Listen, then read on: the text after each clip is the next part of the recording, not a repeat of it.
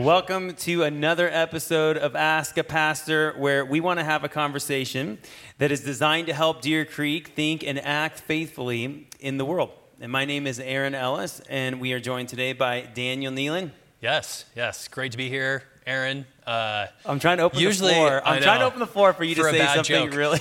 I liked uh, I liked when uh, Dwayne did these with me because he would at least humor me and laughing at my bad jokes. yeah, yeah, yeah. No, And, I like uh, to see you squirm. Yeah. I like- yeah. I'm, I don't appreciate that. It's like But- Jerry Seinfeld, you know, he'll, he'll just flat say, that wasn't funny. to, you know, to, Yeah, to people that he has on his show, um, Yep. car comedians in cars and stuff like that. It's pretty funny. It's like, no, that, that I'm not gonna, I'm not gonna give you a I'm not even to give you because it wasn't funny. but that that makes it more funny though. Yeah, yeah. so then that makes me the funny one. Yeah, let's not go that far. Let's, let's not say too much here. Hey, well, thanks for tuning in. We're going to continue on in our discussion about what the Bible says about homosexuality. And before we dive in today, we're going to pray and we're going to ask that the Lord open our hearts to uh, be submissive to His word. So, Lord, we ask that you would shape us by the power of your word. And Lord, we pray that our hearts would be made tender to the people around us who might have a lot of questions about this subject, and also those who might even be struggling with homosexual desires, Lord.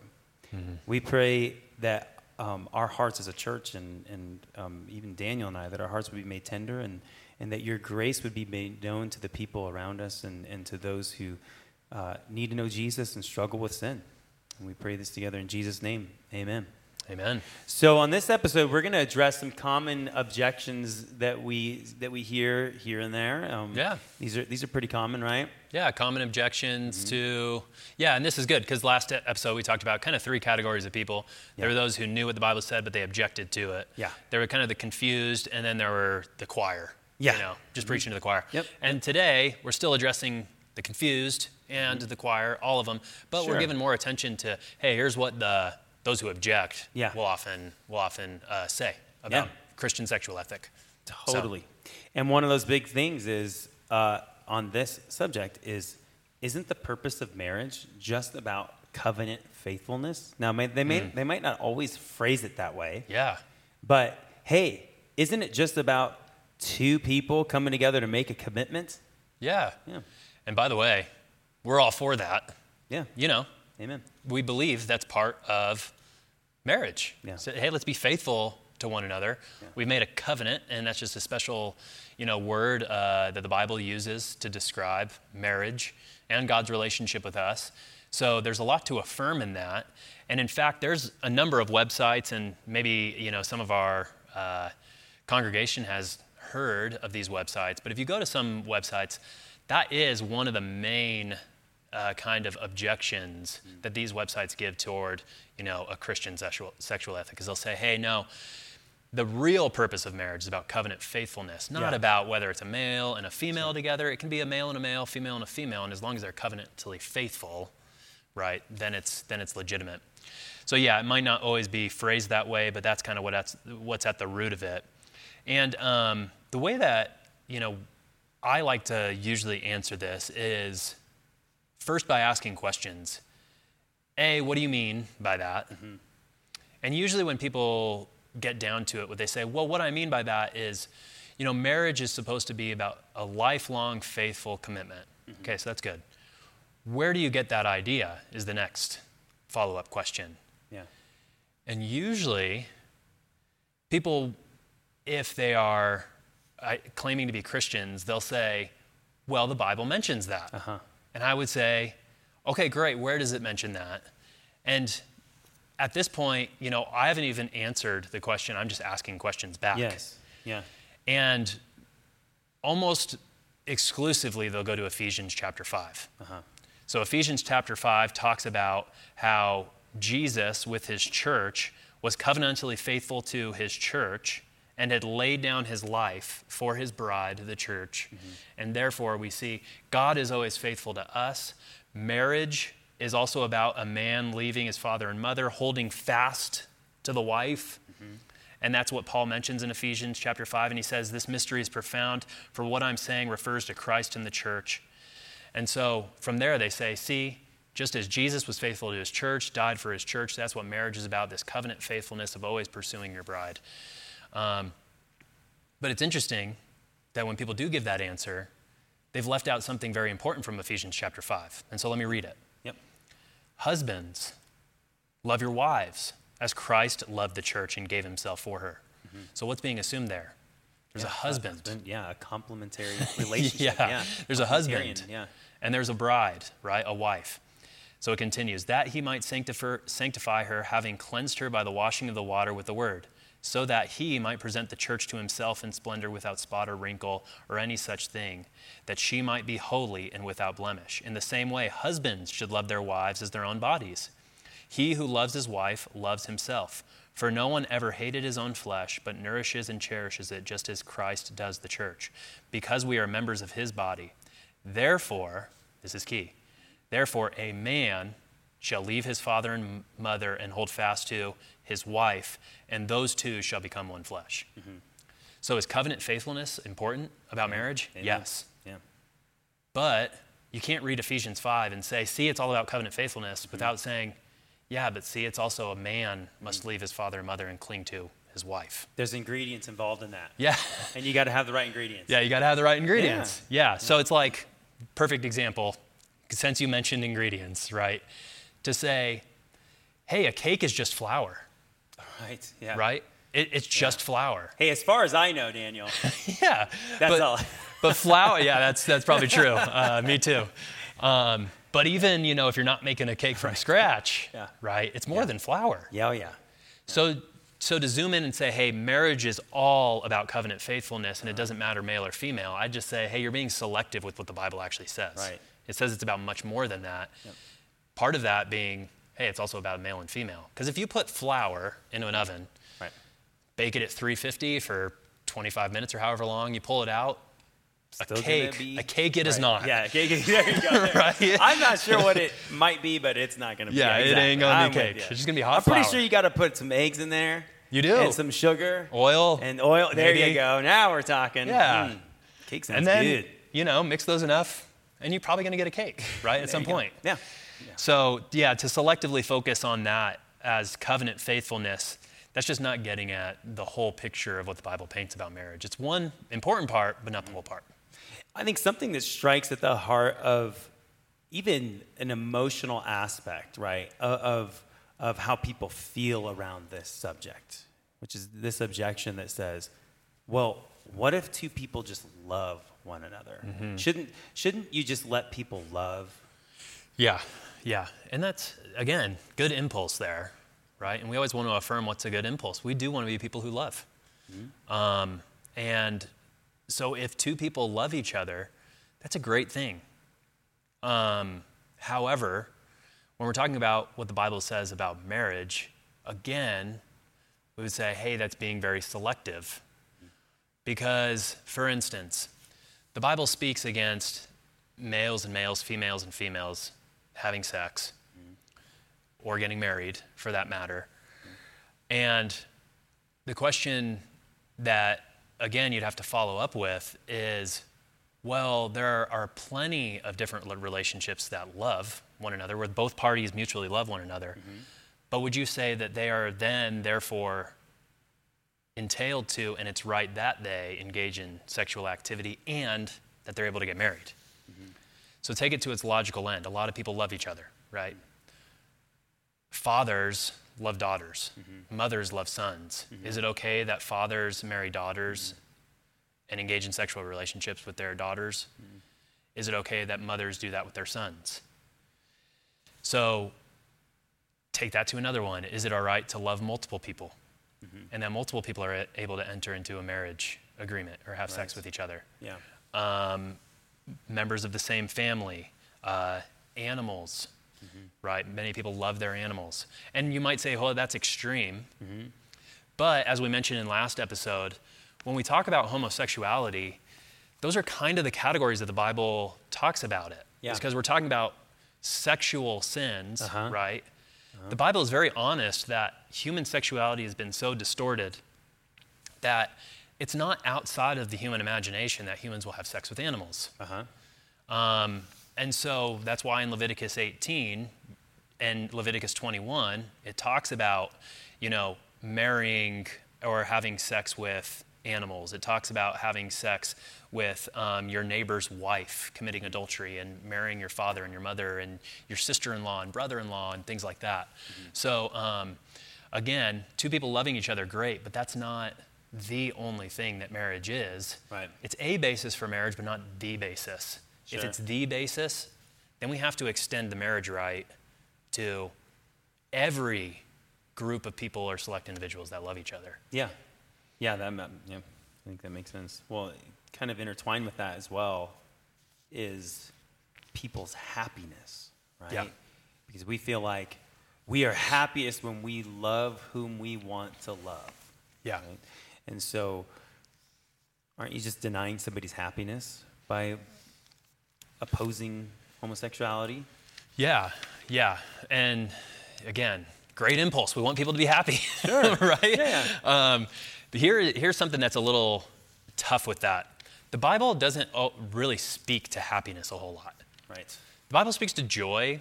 Mm-hmm. Um, the closest thing that we get to happiness in the Bible comes from Matthew chapter 5. So this is Jesus in the Sermon on the Mount. They're known as the Beatitudes, which means like it's usually translated blessedness or blessed. You could probably translate that fairly happiness. Mm-hmm. And notice what Jesus says is going to bring us happiness or who the blessed, happy people are. Yeah. So, Sermon on the Mount, Jesus opened his mouth and taught them, saying, Blessed, happy are the poor in spirit, for theirs is the kingdom of heaven. Blessed are those who mourn, for they shall be comforted. Blessed are the meek, for they shall inherit the earth. Blessed are those who hunger and thirst for righteousness, for they shall be satisfied. Blessed are the merciful, for they shall receive mercy. Blessed are the pure in heart, for they will see God. Blessed are the peacemakers, for they will be called sons of God. And blessed are those who are persecuted for righteousness' sake, for theirs is the kingdom of heaven. Blessed are you when others revile you and persecute you and utter all kind of evil and false evil against you falsely on my account. Rejoice and be glad, for your reward is great in heaven. For so they persecuted the prophets who were before you. The way the Bible thinks about happiness is different. We'll just say that. It's not yeah. 100% imposed. Like the Bible's not saying, "Hey, if you're not poor, you know, if you're not mourning, you ain't happy." Well, right. No. It's not saying that. Right. But it thinks about it differently. Mm-hmm. And sure. so I think the fair question to ask back to that, okay, we're denying people's happiness by saying they can't have sex with one another or they can't be married. And I would come back at that with maybe two questions to consider. The first question would be um, what we talked about a little bit how do you define happiness? Yeah. And have we been shaped by the culture around us and the people around us to think that happiness looks a certain way that upon further investigation doesn't really give us happiness? Yeah. So I would argue that our culture elevates sex and sexuality to such a level that we would say you are not going to be ultimately happy in your existence if you aren't sexually satisfied. Yeah. And I would just say that just doesn't square with the life of Jesus or the life of Paul. Mm-hmm. Paul said, you know, he learned to be content and joyful in all circumstances, and right. Paul was celibate, including singleness. Yeah. Right. Jesus was celibate. Yeah.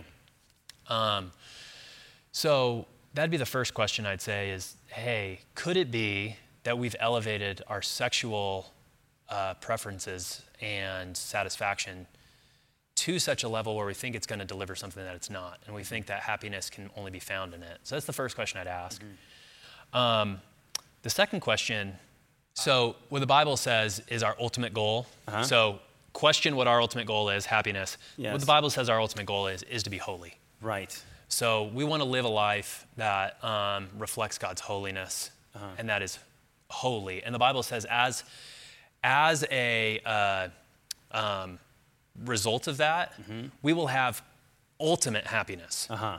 So that's what Jesus is getting at in the Beatitudes here. Yeah. Because notice how he ends this. He says, Blessed are you when others revile you and persecute you and utter all kinds of evil against you falsely on my account.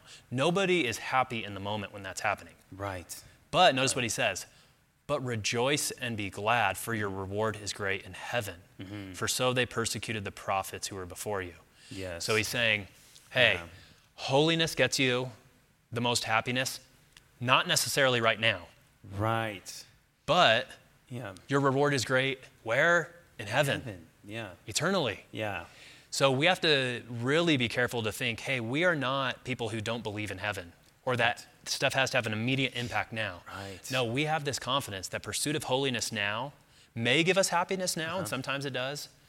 But a lot of times it's going to get us persecution, evil, reviling against us, and we have to be content in the fact that blessed are we because our reward's great in heaven. Right. So, That's a good point because that applies to any sin, right? Any It- sin. This you can take homosexuality out of this and put any other sin that I struggle with, right, in there, and even even my straight, you know, Yeah. I did air quotes. Those of you who are just listening, my Yeah. straight sexuality, um, and even there, my sinful impulses there. uh, Um, that's not storing up treasures in heaven, Right. as, as Yep. Jesus talks about. Yeah. And um, so, just the reminder of what Jesus says of, of storing up our treasures in heaven and, and thinking forward, right, Yep. about about that. And because because we are called, um, uh, even as um, heterosexuals, to abstain from sexual practices that are sinful. totally, absolutely. In the same way.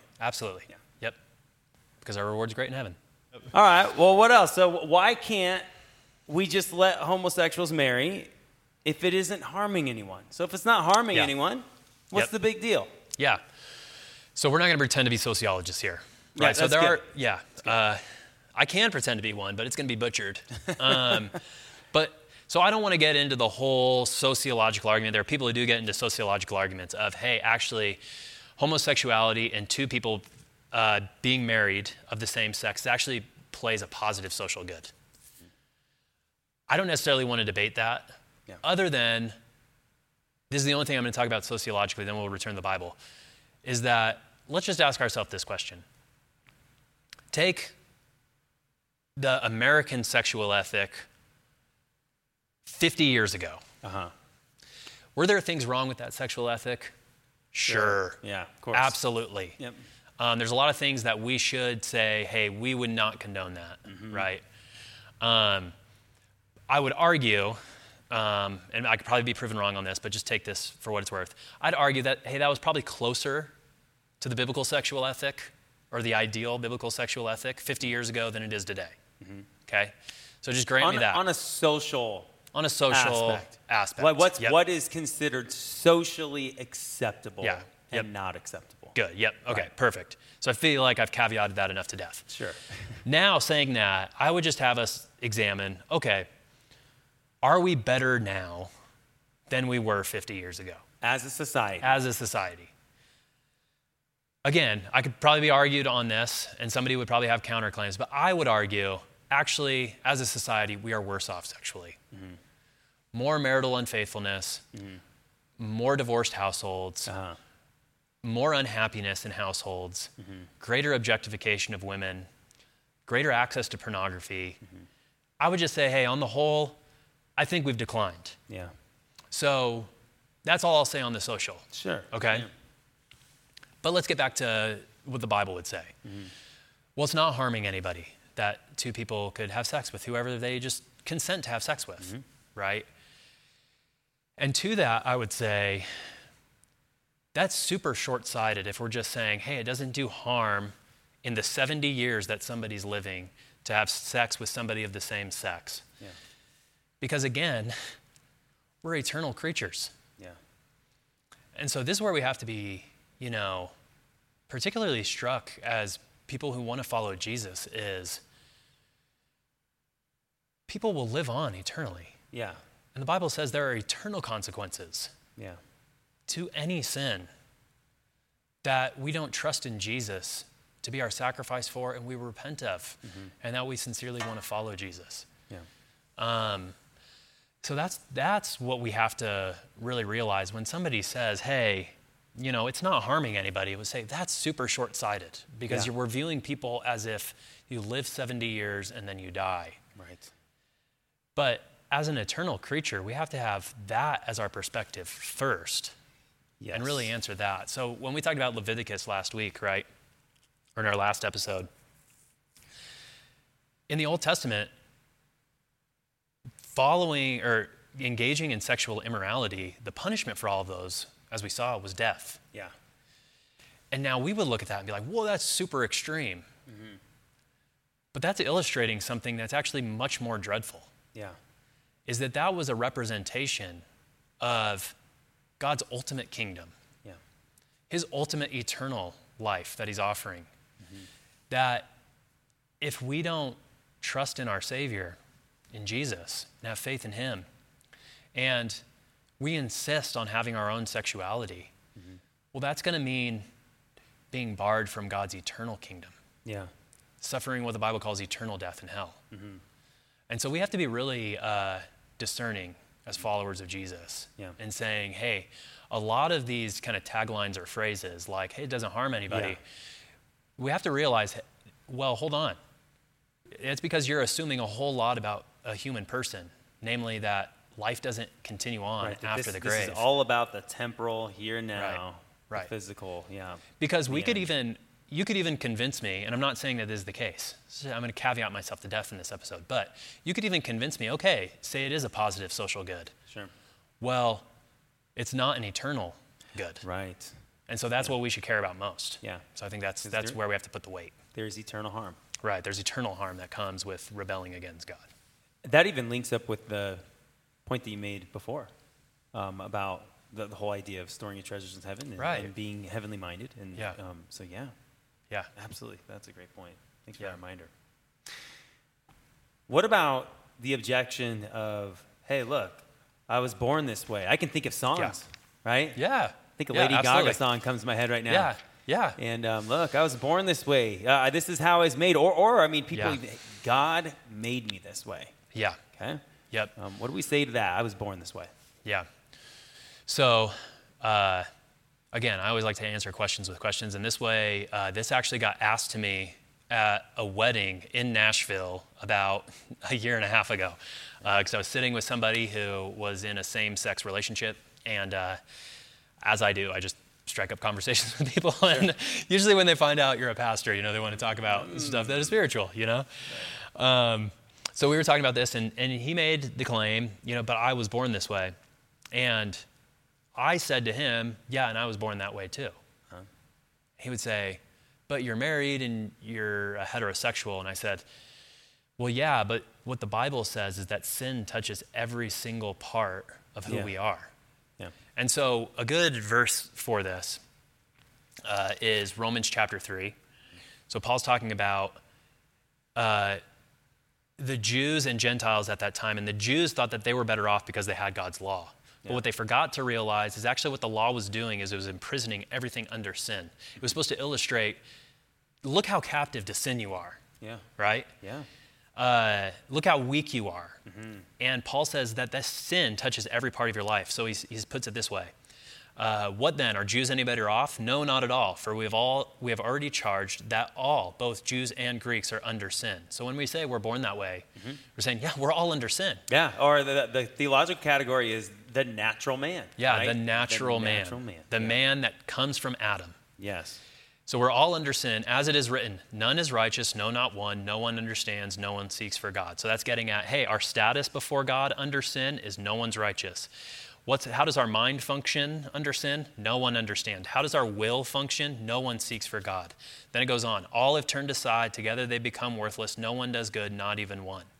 Their throat is an open grave, right? The stuff that comes out of us, our words that we use. They use their tongues to deceive. We're liars, right? The venom of asps is under their lips. Their mouth is full of curses and bitterness. Their feet, right, where we walk, are swift to shed blood. In their paths is ruin and misery. In the way of peace they have not known. There is no fear of God before their eyes. So when somebody says, hey, I was born this way, I say, yeah, me too. Yeah. Me too. Yep. I was born in the condition of sin. Yeah.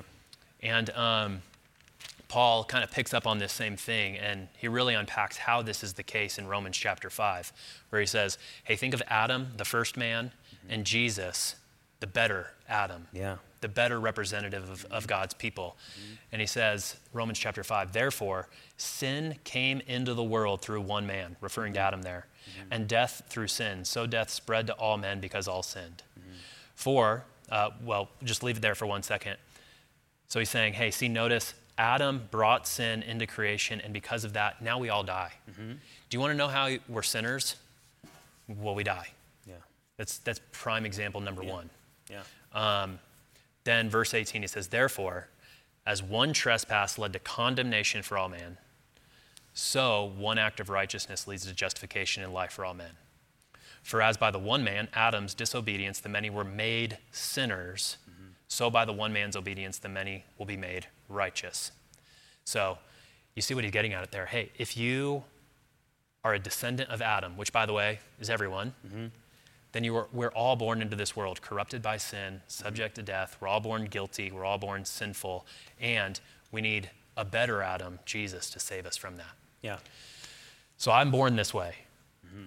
And now the question is okay, so given that we're all born this way under a condition of a distorted sexuality because of sin, mm-hmm. now what do we do? Because to say that I'm born this way would be to say, hey, well, I was born with a disposition to murder. Yeah. And that's true. Yeah. Some people are born with a disposition genetically, with a mm-hmm. disposition toward alcoholism. Yeah. And it runs in their, it's, it's so ingrained. Sin is so ingrained in our DNA. Yeah. And the thumbprint of Adam mm-hmm. And the blood of Adam runs through all of our veins to such an extent that it touches every part of us. Yeah. So, yeah, that's how I would answer that. I'd say, hey, yeah, we're all born this way. Right. My sexuality is so corrupt mm-hmm. and so distorted that my objective here is not to say, hey, become straight. Right.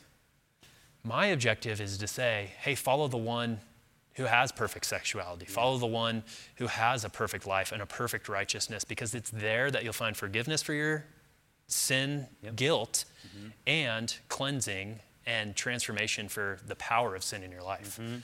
So, um, yeah. So by this- one man's righteousness. Yeah. Oh, that's good. Yeah. So by one man's righteousness. Yeah, that's Jesus. That is Jesus. Yeah. He's the only refuge Yeah. for us. So that's where we want people to go. Amen. That's good. That's a great final point to make. And um, I really appreciate that. And thank you for drawing our attention to the gospel and, um, and in- that, because that is true. We are naturally born with, the with the propensity to sin because, we, Yeah. because it comes from within, because we are Yeah. sinners. And um, And that's where we do have to be discerning, Aaron. So uh, before you close out, remember how we talked in episode number one of this series of kind of the framework for God's design for marriage, creation, and sexuality. Yeah. We also have to have a framework for what it means to be human after the fall of Adam and Eve. yeah. Because if you don't have that, then you could say, well, I was born this way, and you look back to Genesis 1 and say, well, if you're born that way, that's how God created it, so it must Right. be good. Right. But you have to realize after the fall, here's this framework in Adam, corrupted and distorted by sin, mm-hmm. all the way down to our core. Yeah. So, Wow, thanks. That's good. Well, thank you for tuning in to this episode of Ask a Pastor. We're, we're really thankful that you're watching or listening, however, you are indulging in this. And um, we're going to pick it up again with another episode um, on this subject of homosexuality. So join us next time. all Take right, care. See ya.